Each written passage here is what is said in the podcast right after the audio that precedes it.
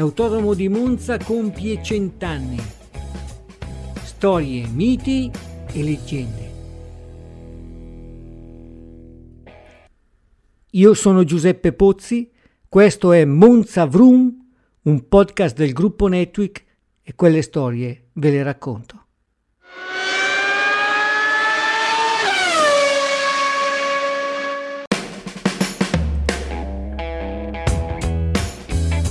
Il finale più combattuto della Formula 1, Monza 1971.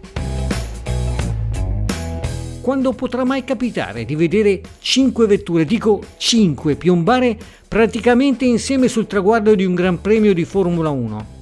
Ma neppure nei più fantastici film hollywoodiani. Invece è quello che avvenne il 5 settembre 1971 all'Autodromo di Monza sicuramente uno degli arrivi più combattuti ed emozionanti di tutta la storia della Formula 1. Davanti alla bandiera scacchi sfrecciarono in quest'ordine la BRM di Peter Gettin, la Mark di Ronnie Peterson, la Tyrrell di François Sever, la Surtees di Mike Haywood e l'altra BRM guidata da Odewen Gailey. Fu un gran premio velocissimo, corso la media straordinaria per quell'epoca di 242,615 km all'ora. Dopo di allora, l'autodromo Brianzolo, pericolosissimo, subì una profonda trasformazione con l'inserimento delle chicane anche su richiesta degli stessi piloti. Ma in quel momento era ancora nella sua configurazione originaria con quattro lunghi rettilinei collegati da curve velocissime, le due di Lesmo, la Scari e la Parabolica. Comunque Quel 5 settembre finì con una volata quasi al fotofinish. Tra il primo e il secondo un solo centesimo di distacco, anche perché le misurazioni non erano ancora al millesimo. E tutte e cinque le auto risultarono racchiuse in soli 61 centesimi, l'arrivo più ravvicinato di sempre. Sì, ci sono stati altri arrivi al fotofinish in Formula 1 come quello vinto da Barrichello per 11 millesimi di vantaggio su Schumacher, entrambi su Ferrari, al Gran Premio degli Stati Uniti nel 2002. Ma quello di Indianapolis fu evidentemente un arrivo farsa imparata tra i due portabandiera di Maranello. O come quello, e qui però non ci fu alcuna farsa, che vide primeggiare per soli 14 centesimi Ayrton Senna su Nigel Mansell nel Gran Premio di Spagna del 1986, il primo su Lotus Renault, il secondo sulla Williams Honda.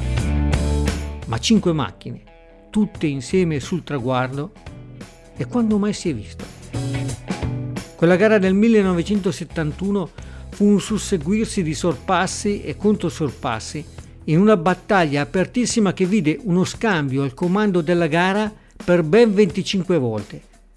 Ci stette Clay Regazzoni con la Ferrari che allo start fece una partenza straordinaria riuscendo a prendere la testa della corsa dalla quarta fila.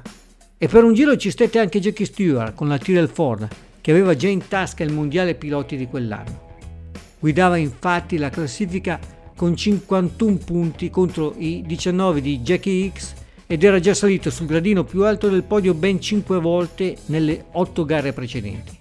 Ma sia Regazzoni sia Stewart finirono poi fuori per problemi al motore. Più di tutti si ritrovò in testa Ronnie Peterson per un totale di 26 dei 55 giri della gara, ma non gli bastò per l'agognata prima vittoria in Formula 1 che arriverà solo un paio di anni dopo in Francia sul circuito Paul Ricard a bordo di una Lotus Ford Cosworth. Comunque, il finale del Gran Premio d'Italia 1971 fu particolarmente emozionante.